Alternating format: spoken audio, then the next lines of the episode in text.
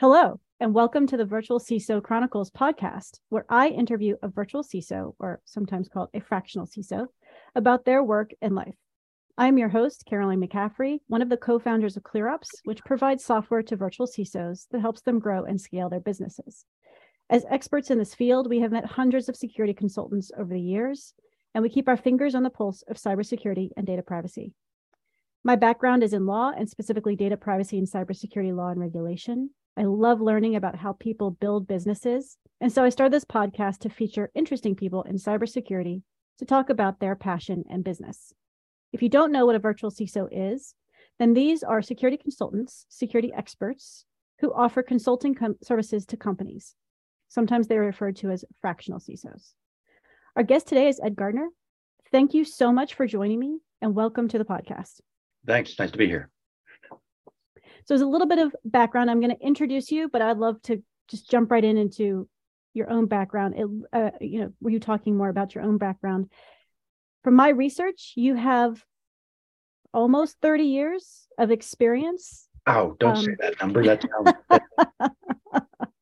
I yeah. am sorry about that. But you you did start early jumping into security, it seems like, when you were a, a principal consultant at Net Ivity Solutions. And even before that, at, even uh, before that, at the artist formerly known as Cambridge Technology Partners um, and Novell. So it's yeah, yeah, I've been doing it for a while. What got you originally interested in cybersecurity?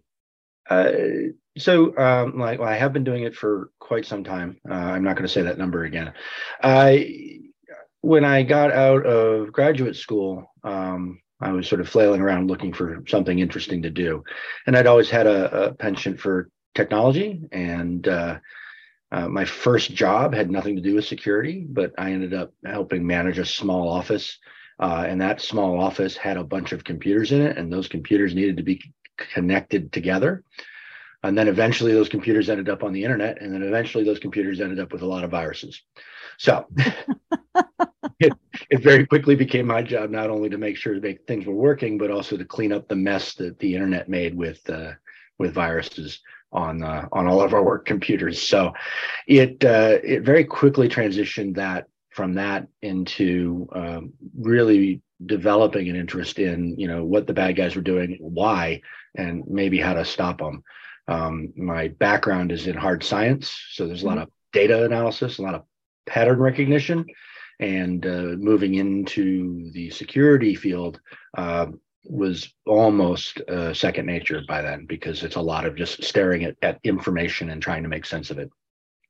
That's really interesting. So you your personal interests is on the sort of the data analytics it sounds like yeah, well, I mean, I, I, don't, I don't know that I could say that any longer, but that's certainly how I got here. So, so looking at uh, a massive information and finding that needle in the haystack that represents the bad actor uh, was a lot of how I spent my my earlier career. Uh, but you can't do that very long without people asking you questions about other aspects of business operations as it relates to security related stuff.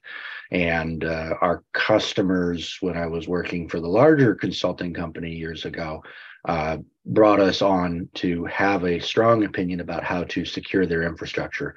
So we spent a lot of time in the dot com boom dealing with people building websites, and those websites needed to not um, fall prey to bad actors. So we spent an awful lot of time helping them secure their infrastructure and making it available and some of the other stuff. So um, a, a, lot of tech and a lot of tech sort of analysis. And the data thing uh, ended up being second fiddle to you know the helping people figure out the broader context of their of how security should work in their organization.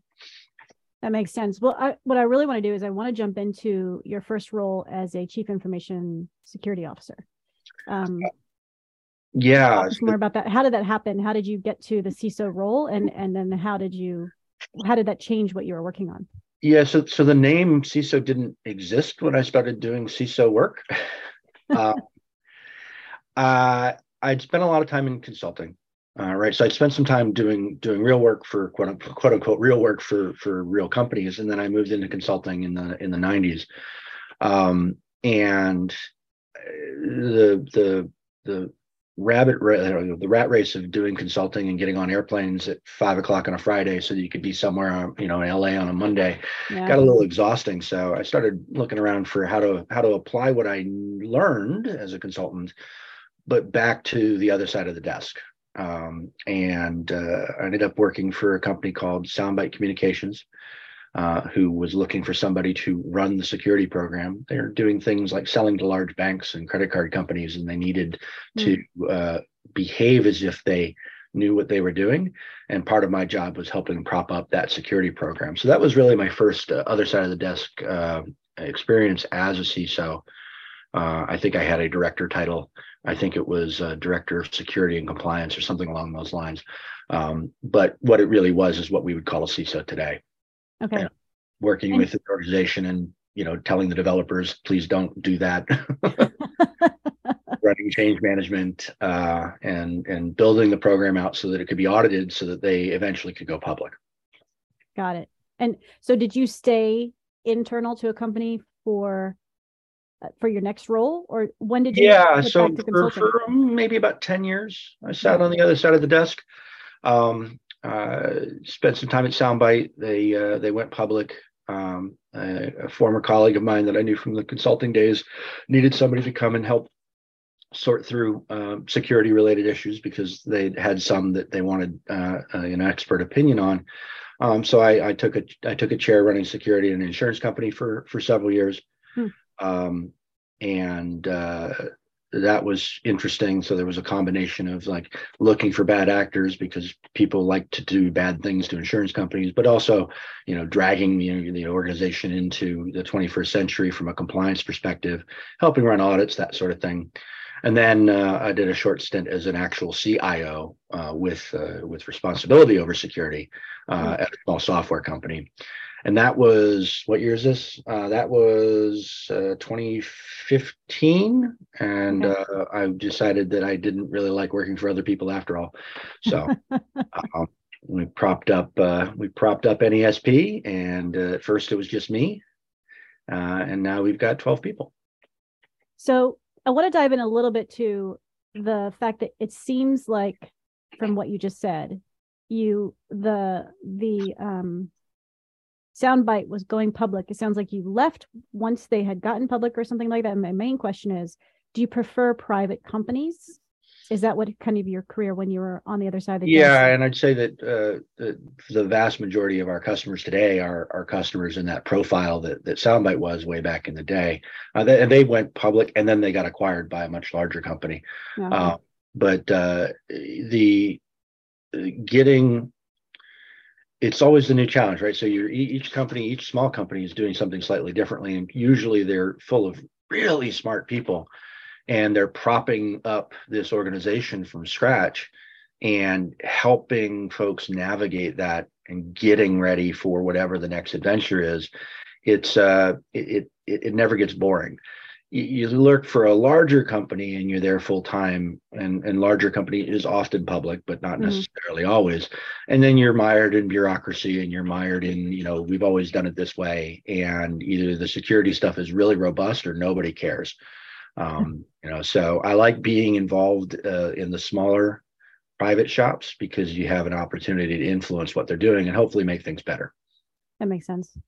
And have there been any mentors along the way that you would specifically think or that come to mind when I ask you about mentors that have sort of guided you through the uh, well, process, I, I, guess. Really arrogant, no. Uh, um, I, I, I did I did a lot of reading. Right? Okay. So Bruce Schneier, uh, sort of the mm-hmm. 800 pound gorilla in the security space. Sure. Yeah. Sort of my virtual uh, mentor in terms of you know everything that he wrote really resonated with how I understood you know the work to to be right? You know what made what worked what didn't work you know stuff that made sense. Um i've actually i've met him once. Um he does not know that he's my virtual sherpa uh, but yeah a lot a lot of reading in that in that vein. So i would gravitate towards you know folks uh, who would write things uh, about the subject and I found myself having strong opinions one way or another. So uh, a lot of it's sort of self-taught. That's that's really I mean, but it's it been also 30 years. sense. So well, but but I mean, I think when you when you talk about someone who's essentially an entrepreneur, which it, you are obviously because you started your own business, um, so I think a lot of entrepreneurs do self teach themselves, so it it makes a lot of sense. What do you think is the hardest part about starting your own cybersecurity consulting business? Uh sales. Yeah. um I- you know I'd, I'd spent time at the consulting companies playing as you know s- you know sales consultant right to you, know, go with the sales guy or gal and uh and uh and and give the give the whole conversation maybe some gravitas that it didn't have because it's not just a salesperson it's somebody that's actually a practitioner in the room. But uh I, i've never been particularly good, or at least I never thought I was particularly good at at, at uh, convincing other people that they needed me. It was sort of the the thing like, well, obviously you need me.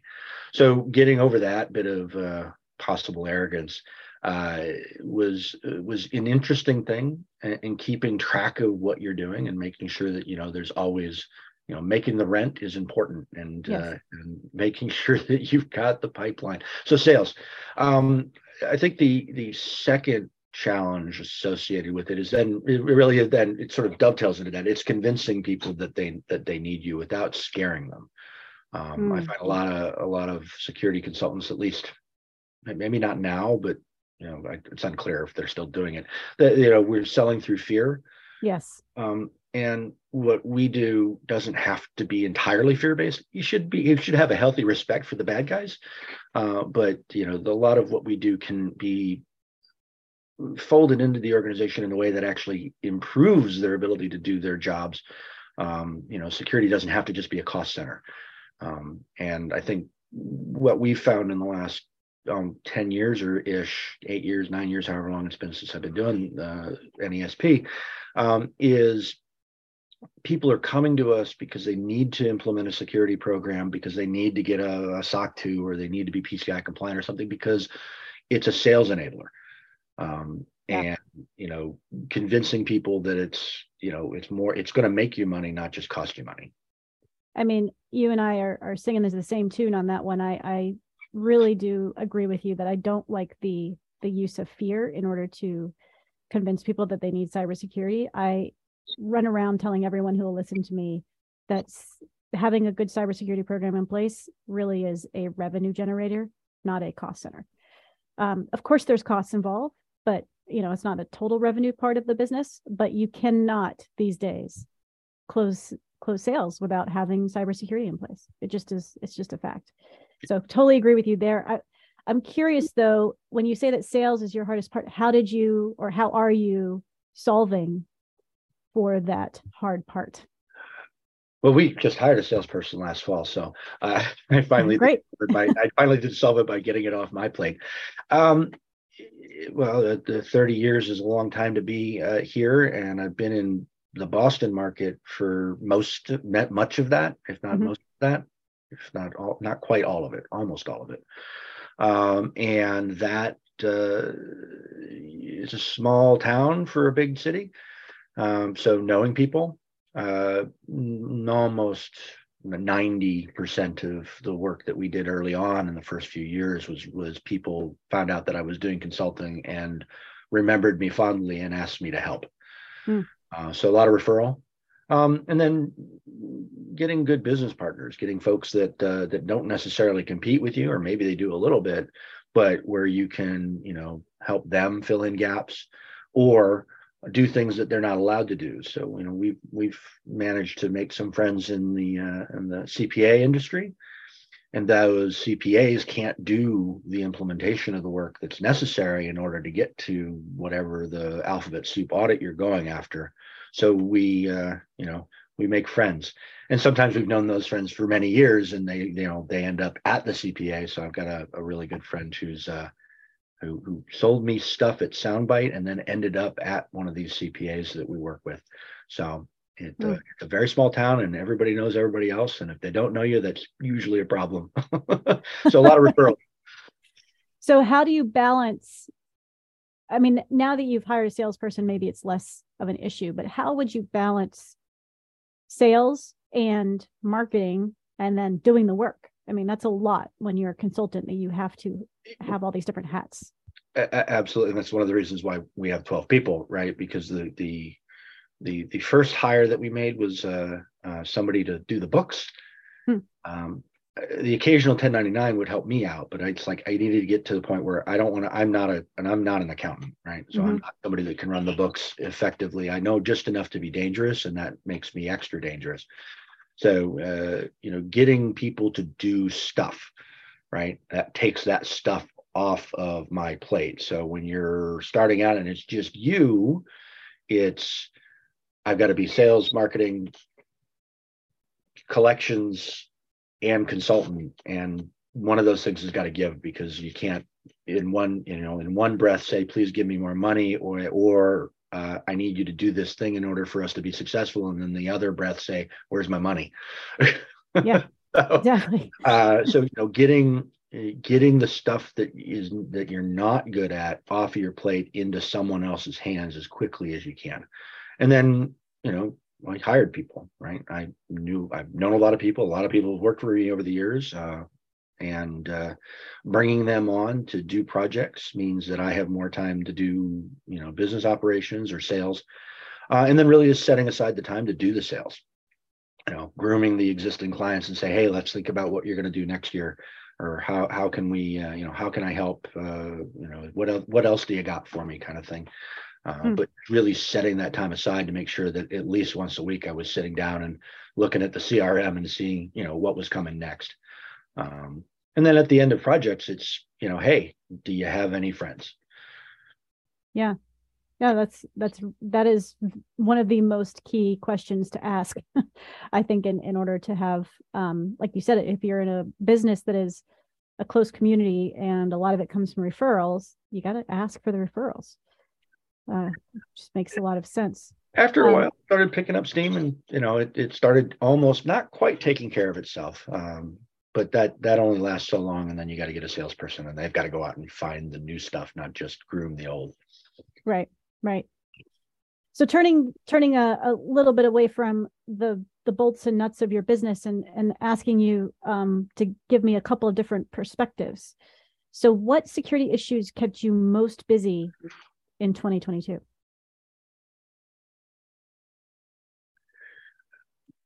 uh, it's it's weird you know most people would probably say something along the lines of uh, you know all the remote work and maybe even coming back to the office. But many of our clients were already well positioned to not be in an office. So none of that stuff really had much of an impact. I think we had one client that had a call center that was still in operation and we had to do some interesting things around security there. Uh, understanding vendor management and understanding risks mm. associated with vendors um, got a lot of play okay. uh, in 22 and, in 21. Um, it probably has gotten a lot of play for you know it's, it's, it probably was at least the number two or maybe number three prior to that in terms of stuff that customers were uh, could needed help with might not have been doing quite right and everybody was scared about um, you know, it used to be the number one thing I cared about is like managing change in the technical change in the organization, and making sure that there was the the right amount of bureaucracy in order to make sure that developers weren't just building stuff and putting it in right into production. But a lot of vendor stuff, right? So you had a lot of the breaches made a lot of the news. The news cycles have picked things up much more rapidly in the last three or four years. Hmm. Um, so it's top of mind, and it's top. It ends up being top of mind even if you're sitting in a, you know in a pub and having a beer, and somebody finds out that you're doing security stuff. It's like, oh yeah, I heard about that, you know, Experian breach or whatever.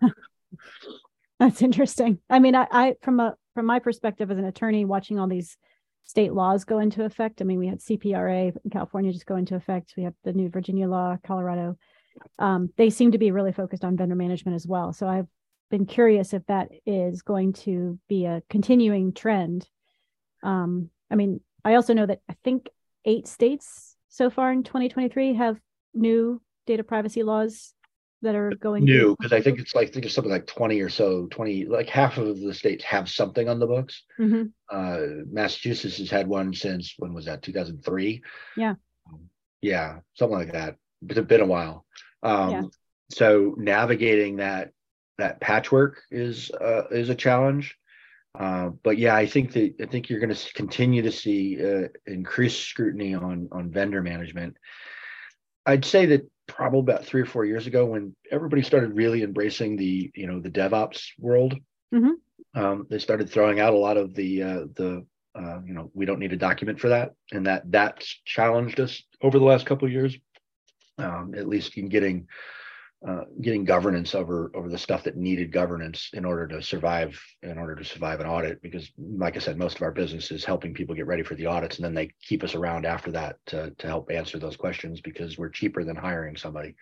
Yeah. Yeah. Well that and i mean that's the the, the beauty of a virtual ciso right is it's um it's I wouldn't quite call it on-demand cybersecurity consulting, but but it certainly um, does help businesses some Either, of our customers do deal with it as an on-demand thing. yeah. well, that would be a topic all in of itself to talk yeah. about and how you're how you're handling that one because that that's the challenge as a business and how you staff and how you predict revenues and yeah. those types of things. I would think. Um, but what my point was that that I I also think virtual CISOs are not just to supplement to be a part-time in-house CISO but that also companies with CISOs could benefit from having a virtual CISO to help them with either discrete projects or, you know, kind of be that second second person who's taking on some of the work that they can't do because they have a lot of um, I would say executive administrative type of work that they have to yeah no they, they do I, I'd, I'd agree i'd agree with that. And I, I say this a lot when we're talking with with our customers we're not a staffing agency. I'm not i'm not putting a i'm not putting a, a my butt in a seat uh, just to sit there and wait for you to you know have a question or run meetings or whatever. Like we try to focus what we do in a very project oriented way. Mm. like what is our goal? What are what are we trying to work for? And structure it that way. Now, of course, as you wander through the organization, you pick up things and hey, can you help with that? And you can help with this. Uh, but you know, trying to focus it less on a I'm solving a staffing problem for you, and more on a I'm solving a problem for you that happens to need extra you know extra hands on a on a keyboard. Uh, to explain to people or to project manage something or or uh, to uh, come up with uh, whatever the you know come up with the solution um, but uh, you know, it's it's not it's not a if you want a staffing company, there's plenty of places that staff, right? Okay. Yeah. So we, yeah. We help. We'll help the CISOs or the people who have been charged with security, who might as well call them CISOs but don't happen to have the title, um, get through, uh, you know, complicated things that they don't have enough time to to think, uh, you know, uh, you know, put put enough thought into and get get uh, get the right answer. So, on that note, and we only have a couple minutes left, who is your ideal customer? Um, smallish to medium-ish startup, high tech uh, folks that uh, that are going to have a problem selling to their target audiences because all these tech shops seem to want to sell to large institutions because well that's where the money is um, and uh, you know young enough to not have a lot of sort of already baked we've always done it this way sort of notions um, probably in that anywhere from like 15 people up to maybe 100 150 um, because that's where you start to, to see some of those challenges where you start to see uh, you know you need some bureaucracy in order to manage things. And i and you know bureaucracy isn't necessarily a dirty word here uh, but yeah so small to medium high tech now, that said, we've got customers that range from universities to uh, uh, to very large uh, organizations. Uh, though we usually end up with those because the people we were working for got acquired. Uh, the the cycle of business. Okay, well, let our listeners know where they can find you, and maybe add a little bit about the type of projects that you like to work on. Yeah, so uh, you can find us on online at https all the appropriate punctuation colon backslash backslash uh, newenglandsp.com um, and uh, if you need to talk to me there's a little button that says find me and you should be able to find me. Uh, the sorts of projects that we do uh, i'd say 85 90% of our business these days is people having that emergent compliance problem that a large customer said in order to sign this contract you need to go get a SOC 2 or you need to be pci compliant or we'd like you to get an iso 27001 and that structures our projects in a way where okay we're working towards that goal. But as we're making you we're bringing you into compliance with those standards we're also building scalable security uh, uh, programs that will persist beyond the audit requirement uh, and hopefully uh, make the business run a little a little smoother. So if you got awesome. a SOC 2 problem, we're, we're your we're your folks. Awesome. Well, thank you so much, Ed, for joining us today. Really can't tell you how much I appreciate it. And if you are listening, you can find all our blogs and this podcast on Substack at the Security Expert Marketplace. Thanks a lot.